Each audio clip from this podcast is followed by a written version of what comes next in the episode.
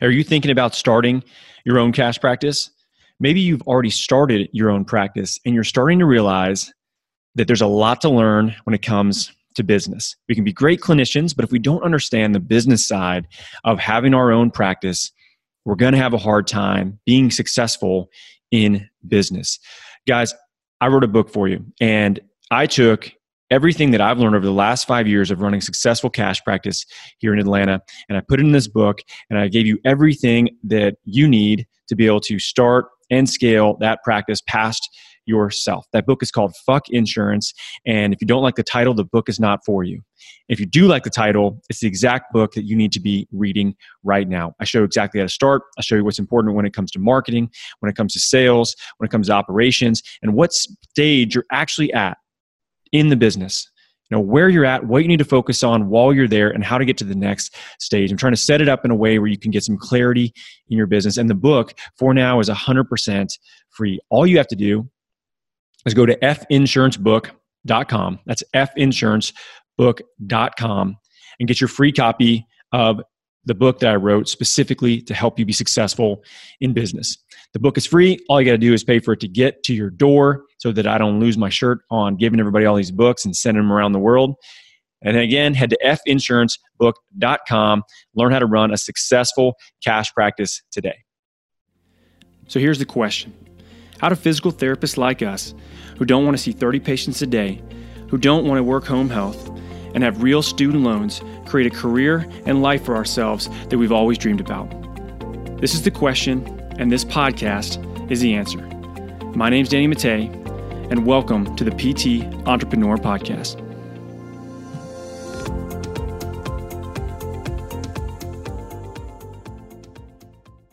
What's up, guys? Doc Danny here with the PT Entrepreneur Podcast. And uh, we got one of my mastermind members, one of my uh, one of my buddies, Ziad Dahdul, out of uh, Ignite Phyzio and Sports Performance in Orange County. Uh, somebody I've, I've been wanting to chat with on the podcast for a while. Someone that that before we even got connected formally, um, you know, it's like six degrees of separation. I keep hearing about this guy via other people in our in our uh, in our you know circles and in our inner mastermind. And they're like, hey, you got to talk to you know Ziad. You got to talk to Ziad. So finally, you know, we, we got a chance to chat, and and uh, he's been an amazing addition to you know kind of what what we have and especially from just like a cultural standpoint like you know it's you, you're certain people that you get a chance to just connect with that are just really good emotional intelligence everybody likes and you know easy to connect with other people like that's definitely one of your your superpowers so i'm excited to chat with you today man how's uh how's the la area right now no man i appreciate you having me on like la's going pretty well so far like socal definitely got hit you know pretty hard with this right. COVID deal. But um, overall, like things seem like they're finally starting to like loosen up the purse strings a little bit and uh, letting people back out and be a little bit more, um, I guess, a little bit more relaxed on the restrictions. But I think we're going to be one of the last areas to really like fully release people back. So it's going to be interesting. Yeah. Well, we're one of the first. Uh, we are the first, actually. Now I think yep. about it, like somebody had to go first. Uh, it's and it's you know, man, I went and picked a pizza up the other day for for like dinner on Saturday night, and there's this area here in Atlanta called the Beltline, which is basically just like a glorified walking path, but people love it, and there's just it's usually packed. Well, I go to pick up this pizza. It's right out this restaurant off the Beltline, and I've got a mask on. I'm like walking over there, and there's hundreds of people sitting around, like riding their bikes, just sitting under like a tree, like whatever, hanging out with other people and I'm the only person had a mask on. And I then I start second guessing myself, like, am I wrong? Am I doing something wrong? Did like, is there a notification that came out that you're not supposed to do this anymore? And I even I walk by this guy. Everybody's younger than me, by the way, and this this guy he's probably 20 with his girlfriend they're walking by and they're like this guy's taking it really seriously and i was like holy shit like i'm totally in the wrong place i'm too old for this place now and i'm too like apparently aware of what's going on i don't know like are people like, not wearing masks anymore where you're at or are they still it is the exact opposite. Like I went, I had one time where I, I wear masks all the time and everybody here wears masks. But the one time like last week, I had just forgotten my mask at home. I was just running to the store to like 7-Eleven to just grab something. And I felt like I had like laser beams being like shot through me because everybody was staring at me up? like I'm some leper.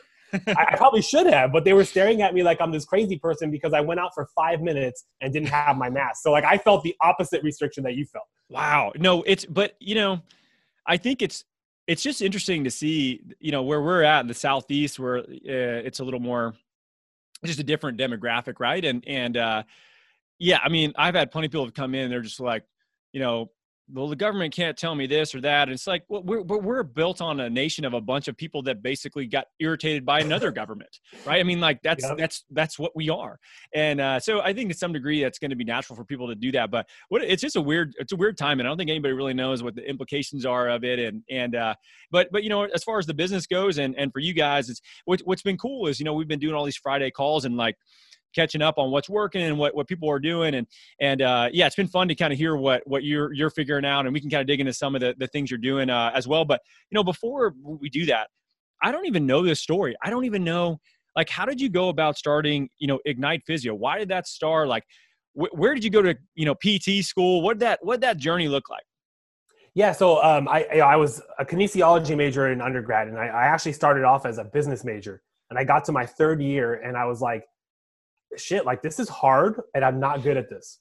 Like I'm just not good at this stuff. Like I took a couple econ classes and I'm like, this is just not for me. And I couldn't imagine going that route. And so I ended up changing to kines and volunteered at a PT clinic and just absolutely fell in love with it. Like getting to work with athletes and being involved in sports in some way, shape, or form. Like that was something that I always wanted to do, and I knew that I wanted my career to include. And so ended up going into PT school. I went to um, to USC out here in in uh, in LA for PT school and um, just made a lot of great connections and got to learn a lot, a lot of research based um, background at, at, USC. And so got exposure to a lot of really cool stuff and um, graduated, came out, and I had a, uh, a practice out here in Long Beach that was actually a neuro based practice, but they saw some, a little bit of, of ortho. And so, you know, for me, my love, my background. And so um, I ended up getting to work with a lot of high level neuro patients as well, you know, spinal cord injury, stroke, wow. Parkinson's, you know, um, you know, SCIs, all, all sorts of stuff. And it was really, really cool to be able to take all the things that I learned working with these high level neuro clients and being able to apply it to the ortho world. Because I think we, we tend to think, well, I'm an ortho therapist, or I'm a sports therapist, like I don't do neuro. It's like, well, dude, everybody has a freaking nervous system. Like that doesn't change. Everybody's got it. So like, if you can see the things that are working at the, on the for the neuro population and apply it to your ortho folks, like I think I think you're you're ahead of the game from that standpoint. And so really being able to like see that for the first four years of my career was pretty unbelievable. It was a great experience, and so um, I got to take a lot from that for sure. That's really cool, man. You know, I uh, I totally agree with you. I mean, you know, when I first got exposed to uh, like Gray Cook's approach to DNS, looking at you know the the application of developmental kinesiology, and and I'm like, oh no that makes total sense like why would we have somebody do crawling patterns? You know why would we have somebody do rolling patterns? And and uh and and i did very little neuro but we did we did have uh we, primarily it was it was more traumatic brain injury stuff that that we were seeing with soldiers right? So and a lot of that they're relearning movement patterns just like uh just like anything else. And I, I, totally agree. I think that, that that neuro that neuro baseline right is really interesting if you have that viewpoint and then you apply some of these other like hard skills from a sports performance or ortho standpoint like what was that what was that journey like for you to get to a point where you're able to mix things these things together in a way that that was a framework that made sense to you and you're able to kind of replicate it? Yeah you know it was it was cool because i got i worked there for four years and i was able to take a lot because they had some amazing therapists and so all of their approaches from like a, a, tactile cueing standpoint and just the, the way that they approach and set up their patients like i took so much from that but i felt like I wasn't able to work with athletes, and that's really why I got out and and, and was you know and, and why I went to school in the first place was to work with athletes. And so, I, you know, I took a lot of that, and then I ended up going and working for an ortho practice where I was managing clinics. So I did like the opposite. I went from like one-on-one time to all of a sudden I'm working with like three or four patients an hour, but I'm yeah. running two clinics and working from the business standpoint because I always wanted to go that route. And so um, it it I realized pretty quickly that that style of treatment was did not fit me well. Like seeing somebody for 10 or 15 minutes and then passing them off to an aide, that's not what I wanted to do. I mean, long term. But you know, when you're working on a uh, when you're working at a um, at a, a, practice like that and you're running it and you're working as an administrative, you know, somebody who's like actually like in management, you see things from a different standpoint and you get to see the business side. And I realize that there are a lot of things that are really working well from a financial standpoint, but um, in terms of applying treatment, like it just wasn't working the way I wanted it to work. And so I got to a point where I'm like, I need to change something because I'm getting burnt out and I'm getting to a point where I, I don't even really enjoy going to work anymore. And, I never saw myself getting to that point. And that, that was like my, my line in the sand that I drew in terms of um, starting Ignite Phyzio. Do, do you, you know, I, I, my only other experience, I'm going to sound like a hick. My only other experience with Palestinian, you know, people that I know, I was, we were talking about my buddy AK before, yeah. before the podcast, right? And, you know, it seems like everybody around him, all his family members are very entrepreneurial. Um, you know, and he even showed me this really funny uh, picture of his dad back in. God, this would have been like when Radio Shacks were around. His dad and I guess his uncle started something called Stereo Shack, and uh, and and had basically just stole, sold sold electronics within this in uh, in the Northeast. And uh, he's like, yeah, no, it's just like his dad had like all these different businesses that he had, you know, during the during the um, you know when he was working. And is is that something that like was your family like that? Is is there a lot of entrepreneurship within it, um, or is this something? Are you like a rare sort of black sheep within your own family? Sorry, can you say that again? It cut out for a second. I didn't hear the question. Yeah, you know, it's it, for, for you. Was it? Is this something that's natural within your family? There are a lot of entrepreneurs, or are you like one of the only ones?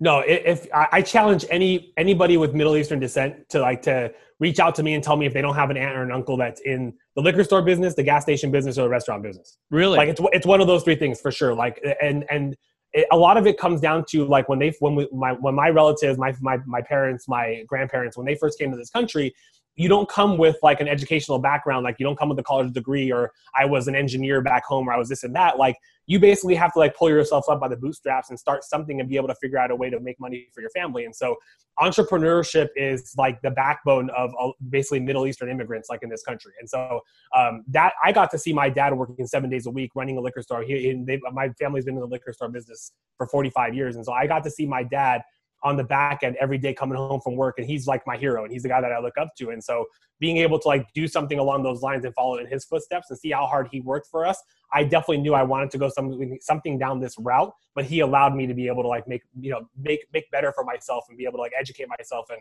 uh, and find something to be able to provide that's a little bit different than just doing that line of work you know? Well what about so you talk about like hard work right? And yeah. I think there's this hard work is important. There's no doubt about it. But there's also like um, efficient work or working on the right things that lead to time and financial freedom, right? I mean, I think for a lot for a lot of uh, people like your your dad and and uh, and even you know with, with my great grandparents coming over here, they're they're Italian, right? And they like they just bust their ass, right? But like mm-hmm. working really hard doesn't always equate to uh, financial or time freedom. In fact, it just depends what you're working on, right? And we kind of talk about these skills in entrepreneurship and like you can bust your ass to be the best clinician possible, but then you hit this cap. And seeing your dad work seven days a week and and and work really hard to support you guys, did you see an element of that as well where you're like, man, I don't want to work that often either. Like I I, I respect it, but I, I want to put myself in a place where I'm able to be more efficient with time and still, you know, be able to uh, give my family the opportunities that your dad afforded you, but not necessarily work all the time. Yeah, because he did a great job of building that store and, and and building it up to being you know able to like support two kids that went to college and pay for it and be able to do all of that stuff. And, and on the flip side, he never got to a point where he scaled. And so for me, mm. I don't want to just own my job. You guys talk about you guys do a great job of hammering home this point in the mastermind group is if you're if you're a solo practitioner and you just want a lifestyle business, that's completely fine. But I know that's not what I want. Like I want to be able to enjoy and reap the benefits of all of my hard work and be able to take some time off and, and do some other projects and work on other things. And in order to do that, I can't just trade time for money. I have to be able to grow practice, hire clinicians, and be able to scale this beyond just me. And so I've seen a lot of the things that my dad has done, and he's imparted a lot of his wisdom of 45 years of being an entrepreneur and being a business. And he's helped me learn a lot of those things, like to be able to like you know save your money don't overextend yourself when things are good still have that chip on your shoulder like don't get complacent like those are a lot of things that he made mistakes with that he's imparted with me like as i've started started to grow this business dude that's so cool um tell, tell me a little bit about ignite. So how was uh how was the start? Did you did, did you start off with a bang or was it uh was it a reality check like man this maybe isn't as easy as i thought it was going to be? Yeah, I knew it wasn't going to be easy, but like I, I, started off as a side hustle, like um, while I was still working on my other job, and then it got to a point where I started in January of 2018 and had two patients on my schedule that first week. So I had basically two people, but I had lined up a, a gig with Kaiser doing per diem home health work, and yeah that was something that was a prerequisite for me. Like i think this is a big a, a, big learning experience for me was i couldn't make the jump. I have a mortgage. I have i'm married. I have a, a, mortgage and loans and all this stuff that i need to pay off. And i don't ever want to let the financial side of things affect the decisions i make in my business. And so i ended up making the decision like i'm just going to work 60 70 80 hours a week if i have to to be able to support my family but at the same time make good decisions to grow a healthy business long term. And so i worked for kaiser for 16 months after i started my business and I probably worked a lot longer. Like Yves gave me so much shit. Yves was like, "We're going through the numbers and we're going all this stuff," and he's giving me, he, he's like, so you're seeing this many patients a week in your own practice, but you're also working 24 hours a week for Kaiser. He's like, what the fuck are you doing? Yeah. like, like stop working Kaiser and start growing your business. And I'm like, okay, shit. All right, fine. I'll, I'll, do it. And so that was the kick in the ass I needed um, to, to quit my Kaiser job. And so I've been like seven months without Kaiser now. And it's been, I mean, it's been unbelievable to have that extra time to be able to actually like grow a business instead of just working in the business and, and running around like a chicken with my head cut off all the time. So that I feel like for a lot of people listening to this, um, you know, they're going the same route. They're doing, uh, they're, and probably even more so now, right? I, I know a lot of, you know, solid uh, ortho PTs that were at in network clinics that have been furloughed or they've been let go because of volume and and and man, like you you look at the challenges within our own businesses. Could you imagine having a high volume in network practice and trying to control all the variables of people coming in uh, there, especially with the high, like a heavy Medicare population. I just feel like that would be so challenging, right? So we, we see we see a lot of these highly skilled folks that already were probably a little disgruntled with the position they found themselves in. Um, now they're like, well, crap, might as well. Let's give it a try, right? And and going uh, the, the side hustle route, if possible, I think is definitely the smoothest transition. But what we found is there's this sticking point when you have like you're basically time poor and you're turning people away within mm-hmm. your your your side hustle so that you can go to your your your job that you have. So for you what was that what was that sticking point besides Yves telling you like hey what are you doing? Like what what was that volume amount? Like what was the the the the sticking point for you to where you're like dude i got to do this. I've got to go all in. Yeah so i got to a point where i was working like you know 35 40 45 hours a week on my own stuff and then still working for kaiser three days a week eight hours a day yeah. And so like you're talking like 60 to 70 hours a week. And I got to a point where I'm like, I'm seeing a lot of patients and I, I was very big about, I don't want to turn anybody away, but I was very big about I'm seeing everybody I need to see, but at the end of the day, like I'm not doing anything to actually grow the practice. All right. I'm doing is just literally just seeing patients all day, every single day, seven days a week. And this is not what I set out to do. I didn't set out to own my job. I set out to actually grow and build a business. And so that comfort level of having that money coming in every month from Kaiser and having that quote unquote stability was a big deal for me at the time, but I got to a point where it was more of a hindrance. Like I lost that that chip on my shoulder because I was so busy just being a rat in a wheel, just working hard and just making money. And so um, I got to a point where I had that realization, like after talking to you guys and then you know talking to my parents and everything, like and my wife, and getting an idea of like, dude, I, we don't see you, you're never around. Like, really, what are you working for at the end of the day? Like, you're just working to work at this.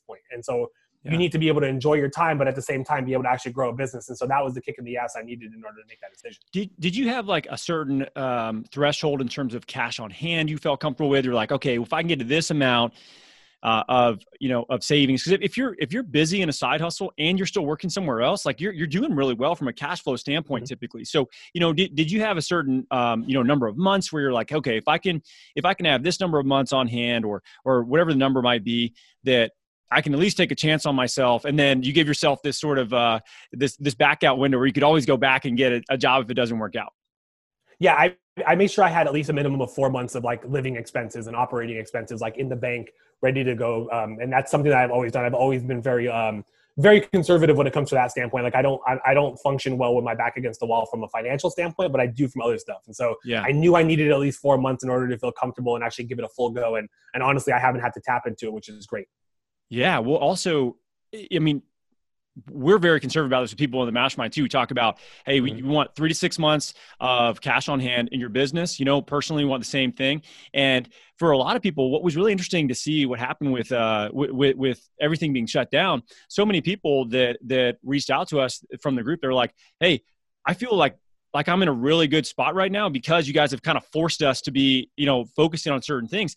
And I, you know, I, I, you know, for you, I know you have these elements of your business that you're working on and things like that, but like how, how much less stress do you feel like you had because you had this sort of fiscal, uh, I, I guess, uh, amount of, of money that was there from a, a emergency standpoint uh, that allowed you to not freak out and try to scramble to do things that you probably shouldn't have done for long-term purposes? Yeah it was it was huge. I mean that peace of mind of knowing that there's money in the bank that you know you can you can tap into if if you know a bad scenario comes up an emergency comes up whatever the case may be like that just takes so much of the headache off of like we have enough stress just running a business and being able to grow a practice as is sure. and having that financial stress on top of it that's why i'm very sensitive to these times that we're in right now because i know people have the financial stress and that's one of the biggest issues that people have and to, to not have that and to feel comfortable knowing that I can just continue to like focus on the longevity and the health of my business. I mean, I can't even put a price tag on how, how valuable that's been to me. So for you, when you were getting started, um, you know, you, you, you had a really, you know, very busy side hustle. Where, where were these people coming from? How are people finding you? What did you find success with from a marketing standpoint? Yeah, a, lot of it was like local relationships in the community. So I had a lot of word of mouth. And um, when I first started the business, I actually had some people that reached out to me that had been seeing me previously at my previous location and we're just like we, uh, we want more we need more this whole 10 15 minute thing is not working for us and yeah some of them some of them were paying cash i mean they have high deductible plans and they're going to an in-network place and they're paying 75 100 bucks a visit right. they're getting to see their therapist for 10 minutes and they're like well i can pay you a little bit more and see you for a whole hour and actually get some quality care out of it. And so yeah. it was a no-brainer for them, you know. And so that's that that was what helped me flow from the beginning. And um, even to this day, it's all been word of mouth. It's been it's been relationship driven. It's been building local local relationships with local businesses, with other people, other PTs. Like um, everything has been word of mouth for the most part. I haven't done an ounce of digital marketing at this point or any uh, sort of advertising. How do you so? I because a lot of people say like, oh, okay, well, that's not a marketing strategy, but that's a great marketing strategy. That's a local marketing strategy. It, what, what intentional sort of um, things do you do to develop and maintain and curate local relationships? Like, how do you go about that? Do you have a framework that you like to follow or things that you found success with? At the beginning, the the big thing I did is was I just set out to say I'm gonna I'm gonna give it like six to eight months, and I'm just gonna give. I'm just gonna give a mm. bunch of shit away for free and I'm just going to do workshops. I'm going to do consultations. I'm going to do screens. I'm going to go to uh, to gyms and say, hey, can I come in and just talk to your members and this and that? And like, I think that like people have a really good bullshit you know, detector, and they'll figure out whether you're in it just to make a buck or if you're in it because you just genuinely care about people. And yeah. I, I, I just care about people, man. I just want people to be better, and I want to help as many people as I can. And so I think they're able to read that. And once they see that, I can't even tell you how many leads I get right now that I initially met in 2018 and never heard from before that because they just continued to follow me on social media or heard about me from other people at the gym or at their businesses or whatever. And I feel like that was the best lead generator I could ever have at the beginning was just giving away shit and just caring about people. Dude, I listened to a podcast the other day. that was it was it was about um, psychology of selling actually, and but they brought up the story about a a lady that that was uh, one of the most um, successful realtors in the in the Dallas area that ran like a basically a billion dollar uh, real estate company. And uh, she was interviewed by the guy that was that was on the podcast. That he was he was coming in to do like sales skills for their company. And he asked her, you know, he was like, "Hey, what do you think the number one reason is you've been able to grow like a ton and and and have this massive real estate company in in Dallas?" And she, she her response was. Uh, that I she it was I really really care about the people that we work with that like my customers, my clients, and everybody in the company. She's like, and he goes, "That's it? You care about people?" And he, she goes, "Yep." That's the number one reason why we've been successful. And and what's funny, I, I laughed out loud when I heard that because I've said very similar things to our staff uh, and and to people in, in the mastermind because you're right. Like if you if if if you honestly care about like helping other people out, that's so rare. It's not common, and it's also like there's this you know a, like you say, like bullshit meter that people have where I know you can tell and I can tell. It's like, dude, I don't know about you. Like, I get a weird feeling from you, right? Versus yeah. somebody that's like honestly just interested in helping and giving. And it's so easy to say that, but when there's no money kind of coming back from that, like, what did you have to do during that point? Because it, it can be, it's delayed gratification for sure. Yeah, and I think that's where having the having the Kaiser per diem gig allowed me to be able to do that. If I hadn't had that, I think I would have I would have felt a little bit more desperation to say, well, I need to make money because I need to support myself. And so that bought me that time to be able to like actually lay that foundation down. And I can't say enough like how important that was to the health of my business now because I don't think I would be where I am right now if I hadn't done all those things at the beginning in terms of laying that foundation from a marketing standpoint and just doing a lot of guerrilla marketing locally and just seeing as many people as I possibly could and just giving them giving them value and just showing them the value of what of what we can actually provide. What about um, referrals from clients that are seeing you? Is this something that for you are you you know following a structured process of you know when you're kind of setting that up if you're asking them to send friends and family your way are you not doing that intentionally at all like what's what's what's your process for for people you're working with sending other people your way? Yeah, so um, during their treatment, somewhere between the third and the fifth visit is where I broach that subject. So I'll always ask, and because I think what I what I found from the beginning is I wasn't asking, and it wasn't because they didn't want to refer people to me. It's just that I wasn't asking for it, so they weren't really thinking about it. Right. And so I got to a point because they they're going to want to support you any way they can once they see like how valuable you are to their lives and what you can do for them, and so right. they're going to do everything they can to support you. And so between the third and the fifth visit, I'll I'll broach that subject, and I'll just say, hey, like you know, obviously, you know, I run a small business and I'm, I'm trying to like grow and be able to hire and do all that stuff. And I want to help people. And so if you know any friends or family that would benefit from this or have been putting things off or anything like that, it's as simple as that. It's, it's like one or two sentences and that's it. And there's no pressure. There's no, nothing from that standpoint. And then after their treatment is over or you know, not quote unquote over, you know, it's never over, but after, after I'm done seeing them for that plan of care, um, I, I said my admin will send an email out to them asking them for reviews and then also asking them again, reminding them, hey, if you know of any friends and family, this and that. Like we ha- we haven't done any incentive programs from that standpoint, but that's been mo- most effective. Once I started doing the three to five visit and then sending the email afterwards, that's been pretty effective. Oh, it's uh, and a ref- a referral from a, from somebody you've worked with is always the best client, right? Like they're just indoctrinated by the time they show up like they're you know they, they're raving about you. It's just so such a great uh, you know marketing uh, marketing system. And and it's funny like i i totally agree with that sort of time frame too right? It's like enough to where you you created some positive change with them enough where they've gotten a chance to kind of know you a little bit. Uh, you know if it's like visit one you're like hey send whoever you got my way. Like well i don't know you dude. You know it's like i'm not I, and and eventually and for you like do you ever find yourself kind of intentionally being able to figure out which people are well, i call them spewers. They're the people that are like eh, they've got a guy for everything. You know like yeah. oh, I gotta, oh, you gotta talk to my guy for this or my guy for that. And like, if you can get those people on your side, that can be huge. Like, so have you, have you found people like that? And it, if so, like, how do you take those people individually and make sure you're cultivating those relationships? Yeah, those are those are like the connectors. Those are the people that have like branches off in every single direction imaginable. And like once you find those people, I've, I've, I've encountered. Thankfully, I've encountered a few people. Like I've had a couple patients who have referred me to like over over a dozen people on yeah. their own. Like these are just a couple people. Well, on their own because it's family, it's friends, and they, they're just so big into relationships. And when you find somebody who does a really good job of cultivating relationships, like you want to really make sure that you do everything you can to empower them and to give them as much as possible. And so, like, I'll give them, you know, I'll give them discounted visits here and there. I'll send them, I'll send them stuff like un, unprompted, and I'll just say, hey, saw this and was thinking about you, and and know, I thought you you could benefit from this for your back or for your shoulder, your knee, or whatever. And those kinds of things, like just showing them that they're always at the front of my mind and that I'm not like you know if I'm not seeing them as consistently doesn't mean I just stop thinking about them. And so um, the other the other thing that I found that a simple thing that works really well is we just started sending out birthday cards. Yeah. And so I just started doing that in March, and I'll send a little something to certain people, and all of a sudden like it's amazing how much their eyes light up like just from getting a simple card, a handwritten card in the mail because people want to feel cared for and when you show them that you genuinely do care about them like it goes a long way and it really allows them it really allows them to do everything in their power to like look out for you in the long run as well.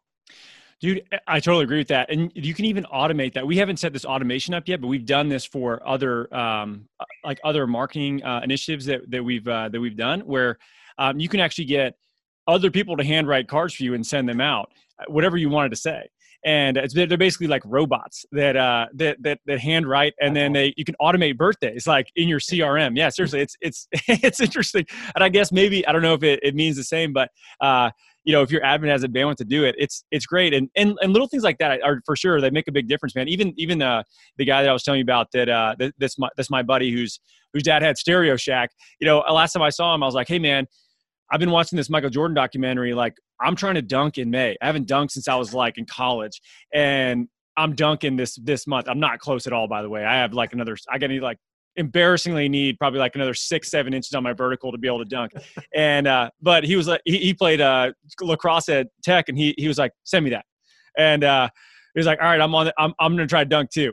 so he's doing the same thing, but it's just sharing a resource right there. You think would be would be beneficial. So yeah, I, I, I don't think it needs to be, it's not rocket science, right? I think it's just a matter of like the golden rule kind of idea, right? We talk to our kids about like, how do you want somebody to treat you? How would you want like somebody to respond to you? And, and, um, you know, and, and we definitely see this with other businesses too. And I'm always, I'm always on the lookout for this stuff, like simple things, you know, little, little things that are meaningful that aren't just like, I don't know. It's not the same thing you're sending everybody. This idea of individualization of just the right the right folks.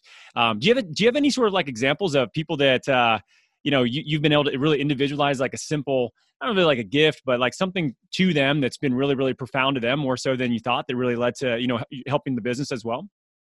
Yeah, like I um so I work with a lot like you like you mentioned before, I work with a lot of people people coming back from ACL reconstructions. And yeah. so um, you know, doing home programs and then sending them things to do on their own. Like I, I encountered like, you know, I had this patient that I that I saw for like six months during her, her rehab process. And as we got further further along in it, she was telling me that like she had moved past like a lot of the exercises that we had done and she ended up like busting a couple of bands.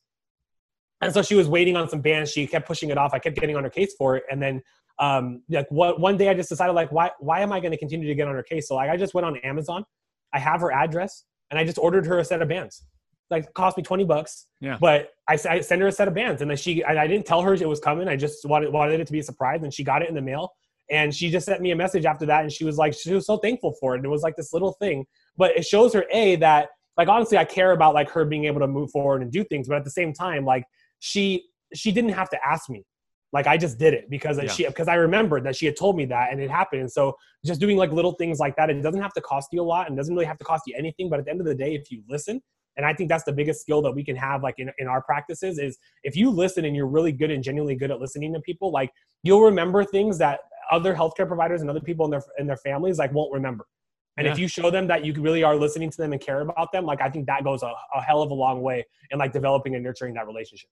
Dude, that's so accurate. Uh, the, the, one of my favorite books I read last year is called The Power of Moments, and it's the uh, Dan and Chip Heath. Uh, they, have written a handful of other books, but this is probably my favorite one that they that they wrote. And there's actually a, there's a hotel in uh, your city. I forget the name of this hotel, but they have a popsicle hotline uh, to where you can be at the pool and they have like a little red phone and you pick it up and you know if you're hot order whatever popsicles you want and somebody comes out with like you know, a silver platter with your popsicles on it, and uh, you can order as many as you want. And like the, the kids freak out over this little thing, right? A super simple thing yeah. that costs like hardly anything, right? But people remember that this this this this moment, and for you, you just created a moment for somebody where they didn't expect to get something from you, and and you're right, it's not like it's really expensive, but it fits a need and save them time and also showed that you're like you know you're really invested in them. Like how many clinics realistically i mean how many you think people are like yeah let me send this person bands right? Without without being like i'm gonna i'm gonna charge them on uh, you know like i got their card on file. They're not gonna find out about it. Like i, I just don't think it's that common. No. If they would have sent the bands they would have sent a bill with it you know instead yeah. of instead of just the bands by itself. Totally defeats the purpose right? Like, here's a set of bands and also please send this back within the next three days like we need we need the money back no, i, I want to get into this this niche that you that you developed i think it's a really smart um, area that you know I didn't even think about it when when you talked about like ACL stuff. Like, okay, cool. He's like working with youth athletes, and and for you, uh, you're like, no, no, it's more uh, working professionals. You know, it's people that are older that have torn an ACL that are adults, not not necessarily kids. How'd you go down that path? Like, how did, what led you to that?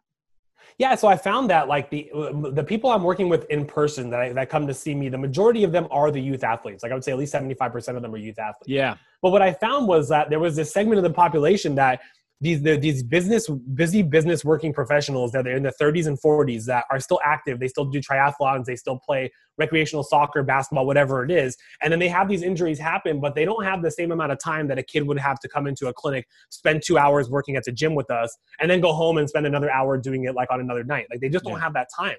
And so i found that a lot of people that were reaching out to me like I grew, i've grown a little bit of a following on instagram and a lot of the people that when they're home and they're they're consuming content and they're looking through, scrolling through their feed, and my stuff's coming up, and they're seeing the things I'm doing with my patients.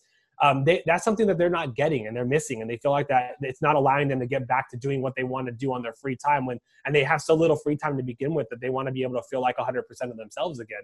Yeah. And so I, a lot of the, the DMs that I get on Instagram are not from kids; they're all from. I started getting all these these messages from these 30s and 40 somethings that are that are just looking for something they can do on their own time that fits their schedule but it's that but it's coming from somebody who's a quote unquote expert in this one thing this one niche. And so i've developed like i just love working with acl patients and it's just something that i've, I've grown a passion for over the years. And i think that that that speaks out and it rings out like in the content that i put out. And they started reaching out and i felt like that that was a target demographic that really wasn't getting getting um it, it wasn't getting served well enough as well as it should have been.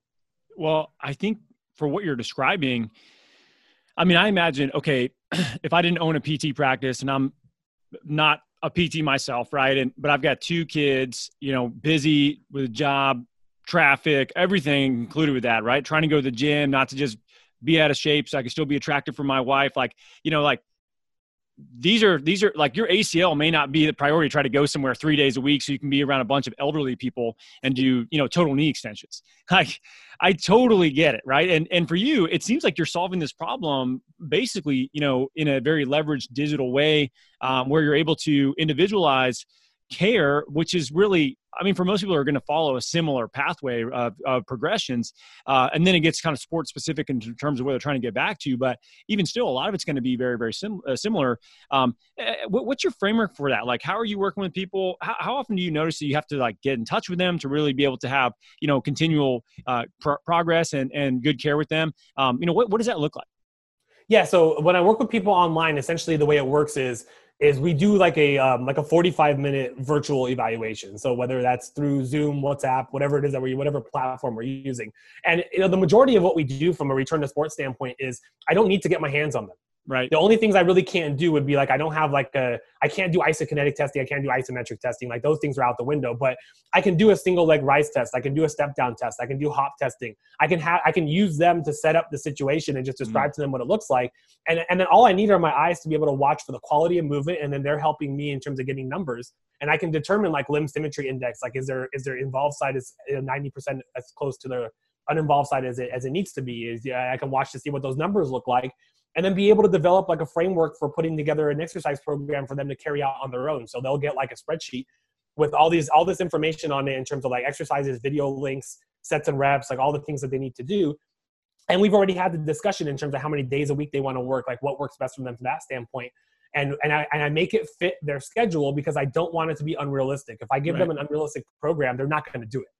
And that that doesn't help anybody. And so we have a discussion at the beginning, depending on where they're at in their in their recovery process. If they're at the eight nine month mark, like people normally work with me for at least four to five months.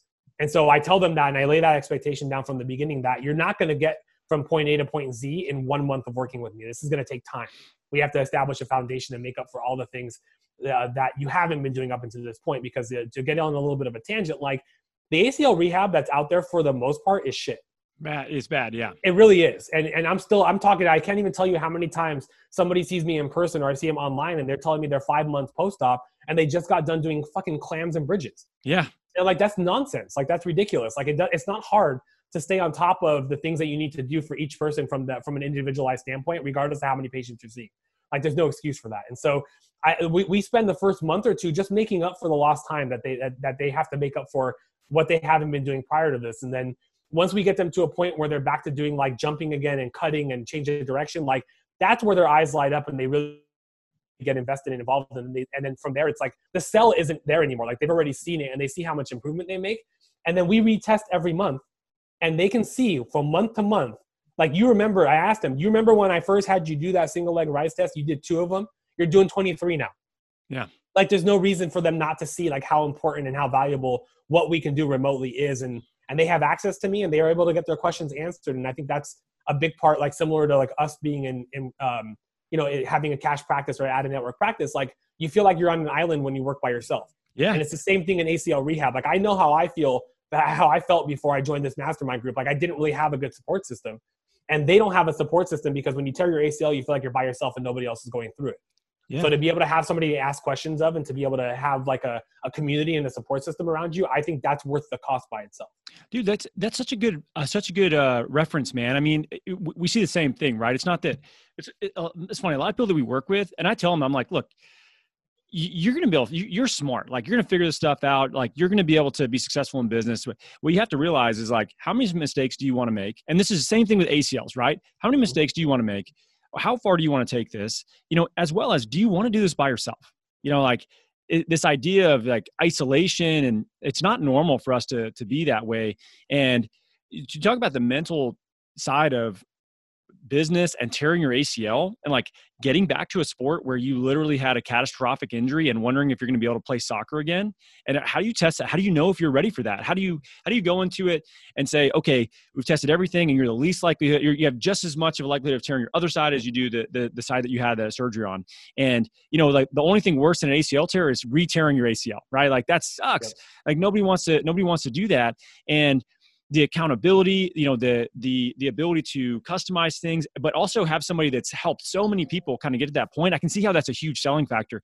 Do, do you feel like that the the doing it on their own like i think for a lot of people they think oh come to the clinic i'm this expert and like this is this is the only way that i can prove that i have value do you feel like there's actually a significant amount of value in the the selling point of being completely contrarian to that and saying like you don't need to come see me. Do this on your own time. I know you're busy. Is that is that a huge uh, kind of selling factor for these folks? Yeah and i think that's for these acl programs and for our model as a whole. Like we're yeah. not pushing the three times a week and you're going to rely on us for the rest of your life like you, we need you need to be empowered because at a certain point you're going to be on your own and you're going to get back to doing the things you need to do. So well, why don't we start laying down that foundation right now? I'll give you guidance and i can do that remotely and i can do that seeing you once a week or every other week or once a month. I can i can still give you that value but at the same time like you need to set yourself up to be empowered to be an advocate for yourself moving forward. And so i think that expectation gets laid down from the beginning and we don't breed this dependency on us because it's not how it should be. Yeah. Dude i, I love that. And i think that uh you know, what's interesting too is I know this is something that you sort of doubled down a little bit more on now that we're um, in a you know global pandemic and there's not as much in-person stuff going on. And what's interesting is to sort of see these light bulb moments. And you're like, dude, I've just been focused on this and I've added like a half dozen people to this to this platform. It's like, wow, well maybe you should focus on this more. you know, because like. this sounds like a great niche and and you know you're able to develop this streamlined process and and uh, and and manage that and and I think that you know, it's interesting to watch sort of this hybrid approach that's happening with everybody, and and you're you know doing a great job with this with both in person and digital um, elements because you can just impact so many more people. So you know, for for you with with Ignite, like what's what's your vision, man? Like, what do you want this thing to look like over the next five years? Yeah, so I'm, I'm you know I'm in two two gym locations right now, and so like I love the communities I'm involved with, and um, I want to continue to like build relationships with the two communities I'm in. But at the end of the day, like I envision this like for me having my own freestanding location where it is physical therapy, performance, and recovery like all in one place, and like have a yeah. one-stop shop, and then still be able to like have satellite locations in the two the two gyms that I'm in. And so um, that's that's really my five-year plan is to within the next five years to be able to have like my own freestanding clinic, uh, be able to have like strength coaches and um, um, you know other physios working w- working with me, be able to have like a group to collaborate with, have nutrition nutritionist, dietitian, like all of that stuff being under one roof to treat people like you know like a human, like really just like focusing on not only their sport but their lives. And um, yeah. and I, I want to be able to grow and scale and bring on other physios that really are tired of the traditional model and really want to help people on a different level. Mm-hmm. And being able to have time one on one with your clients and with your patients, like it, I, I, can't I can't even say like you can you can argue till you're blue in the face whether it's more effective or not from a literature standpoint. But at the end of the day, from a from a uh, fulfillness and like for feeling like I'm I wake up every morning like geeked out and ready to freaking go like and, and go help my patients like I haven't ever felt like this in the past before the, the way I feel these last couple of years so I, yeah. I want to be able to provide that for other physios that feel like they're stuck and they don't have that you know there for them. Oh, it's so true, and I think that yeah, I mean, look, you, you can make an argument for either one, like do people do better around other people? I mean in exercise for sure you can you can make a case for that and for pt sure there's some community elements of that and and there's positives but i think when you look at the provider you know and we've both been in these situations where we get a chance to really individualize focus on one person build build I, I think probably the best part is building an honest relationship with somebody and getting to know them more so than just you know like their injury. Um, that's huge and and and having enough volume where it's sustainable but not so much where it burns you out like that's a that's a fine line there and and people are figuring out what that looks like but you're right too many of our peers too many of our colleagues that have come out of school it's almost like they feel like they've been lied to. You know, like, okay, I did all this education. I was supposed to be able to teach people to squat like Kelly Starrett said. And, you know, guess what? Now I'm in like an office with three people with TheraBand and a recumbent bike. This isn't what I signed up for. Like, what happened? You know, and and for us i always it's funny i view the same the same way it's like our practice like being able to provide opportunities for other providers is the most rewarding thing that I've ever been able to do because I get to see them really love what they're doing versus coming from these high volume clinics where they're really second guessing if they should have even taken this this route and and gone that way with the profession. And I'm sure look there's no you're not going to have a hard time finding people they're going to be interested in you know working with people in that capacity because yeah. it's it's really rewarding and, and i think that they're they're going to get a lot of energy out of their work during the day and i noticed you you probably noticed this too right it's like when you were at kaiser how draining was that versus when you're in your own thing? Yeah, I mean, you just feel like emotionally drained because you you you feel like you're just going to work and you're just like punching a clock. Yeah. Like, yeah, you're helping people, and like I, I was I was enjoying what I was doing, but at the end of the day, it's like that wasn't my passion. I wasn't getting fulfillment from that, and but I wouldn't trade those experiences for anything because I think that feeling of being boxed in and like you you can't like be your full self and give your full like PT self to your clients like that allows me to be like allows me to have empathy for the people that I work with now because they feel boxed in by their condition, by their mm. life, by the things going on in their day-to-day life, whatever it is, their jobs. They feel boxed in and they feel like they're stuck. And I feel like that allows me to be empathetic to them because I, I've been in that situation and I can speak to them with that tone that I don't that I don't think somebody that hasn't experienced that can speak to them with. I feel like empathy is probably the biggest character trait that we look for uh, for people that we want to work with, uh, you know, within our company. Um, and I don't think you can learn it aside from like personal experience, right? Like, yeah. I think more, some people are more emotionally intelligent than others naturally, right? But uh, that's a great point, man. Like these things that, you know, it's funny. We're like, man, I wish I'd, you know, could have gone to this, this and that. But like along the way, like think of all these things that, that you learn, you know? Yeah. And, and I, I, if you gave me two choices, if you gave me like, you can be the greatest physio in the world but you're a dick and people don't like you. Or you're a you're a solid, decent therapist, but people just love you and they get along with you. I will take the column B every single time, every day of the week, because I think people are always going to gravitate to somebody who gets them, who's empathetic, and who who genuinely cares about them. And the only people that can get away with being a holes or just not like caring about people are people that are in fields that don't really require like that that one on one touch or or or don't require you to actually be face to face on a consistent basis. And yeah, and for us, we're in front of people every day of, of, our work lives, and so I, you know, for me to be able to have like a physical or an emotional connection with my clients, like that just that just makes the job that much more fun. Like I wouldn't trade that for anything. Dude, it's such a good point. I was I'm reading a book recently uh, talking about basically leadership and business, and they bring up the way that like uh, the naval special operation groups look at teams and what they're what they they basically graded on two different axes, right? So it's like, uh, you know, good teammate, and then the other side is like skill, right? So uh, they, they talk about like high skill, but like low trust. They don't, they want nothing to do with it, right? And this is what you're talking about, this sort of asshole, right? Like yeah. incredible skills and whatever it is that they're doing, but wouldn't trust them with your wife or family. Like that, that is what not what they're looking for. Versus somebody that they can absolutely trust that that cares about other people uh, but doesn't have the same skill level as somebody else, they'll take that any day of the week. And that's and what they're looking for is, is sort of a, a high high trust and high skill and try to get as much as they can. But if they have to choose, they're taking high trust over high skill. And you know, to your point, I think that that is I've seen it myself. Like people that are the most skilled, the smartest people, they do the best on tests. Uh, they have the most research articles under their their belt. They tend to to connect with people not nearly as well as people that maybe aren't as highly skilled but are like great listeners you know like really really solid listeners and have a ton of empathy and i think like the trait that i knew i was like making progress when i had a lot of people start breaking down on me in my office not not in a bad way like they just when you start listening to people and actively like asking questions and they finally are they're frustrated right they're just finally start getting some of these things out at first it kind of shocked me i was like wow why is everybody crying you know, as I, I started learning about sales and asking questions, it's like, I mean, I think that's a marker of somebody that's honestly like really connecting with people well. Yeah, and what healthcare provider gets to spend an hour with their patient? True. Good point. It just doesn't happen. It really doesn't. And so we're in a very, very like ideal position because we get to develop those that rapport and that relationship with our patients that you just can't get otherwise in any other profession. I mean, because if you're going to see like your dentist or if you're going to see like a surgeon, yeah, you're with them longer, but you're there's some barriers to actually connecting with them because you got your hands in their mouth or they're under.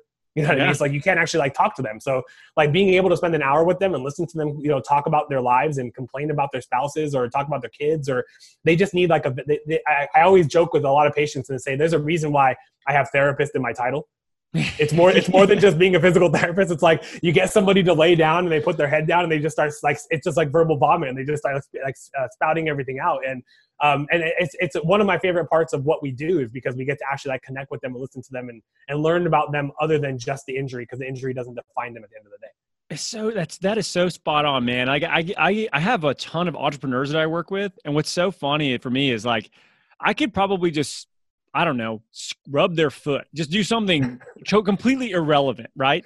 And they could just like lay out all the frustrations they have in their business. And you could, as an entrepreneur, like you probably get this too. You're like, dude, sometimes I just want a sounding board of somebody to just bounce some shit off of and then clear my own mind. But I need to say to somebody else that maybe you'll like ask a question or two. And I swear I have people that come back to me every single month just for that. Like, and I have to feel like I'm doing something, you know, physical yeah. therapy related, but really that's not why they're there. They're there mm-hmm. because they want the other side of that, you know? So, uh, this has been a great conversation, man. Like, if people are interested in working with you, they want to find out more about Ignite. Like, where, where can they, uh, where can they learn more about what you're doing? Yeah, so um, easiest place to like check out content and just kind of see what I have to offer is on my Instagram page. It's, it's Ignite Phyzio. It's P H Y Z I O. And um, if you if you ever have any questions, anything comes out, it's ignitephyzio at gmail.com. I'd be happy to like to chat with people. I always love talking shop or you know just talking to people about anything and everything. So I'm an open book. So if you have any questions, like you can reach out to me there. But uh, Instagram is probably the best place to connect and just get an idea of like what we do at Ignite. Cool. Yeah, definitely go check it out. He's got some great ACL stuff on there too. Um, you're you're one of the people that I I definitely creep on for like exercises that we want to add to uh, to to what to what we're doing. There's there's definitely some good information out there. You, you got a great platform. So, man, dude, I really appreciate your time. This was a lot of fun. Wait, why does this take so long? We shouldn't have uh, we shouldn't have waited so long. I feel I feel like this should have happened a year ago. Yeah, I don't know why it took so long, but I'm, I'm glad we finally made it happen. I appreciate you having me on here, man, and, and I appreciate everything that you, the three of you, you, Jerred, and Yves, do for our group, man. So I can't speak highly of it, and, and I wouldn't be where I am right now if it wasn't for you guys. So I appreciate it dude people like you make it easy for us you make us look good all, all we have to do is like you know rub your foot while you talk it out and then uh, and then you go do your thing just like our just like our patients but no it's, it's it's all good. I appreciate your time. This is a lot of fun man. I really enjoyed digging into it. And uh, guys as always thanks so much for listening. We'll catch you next time.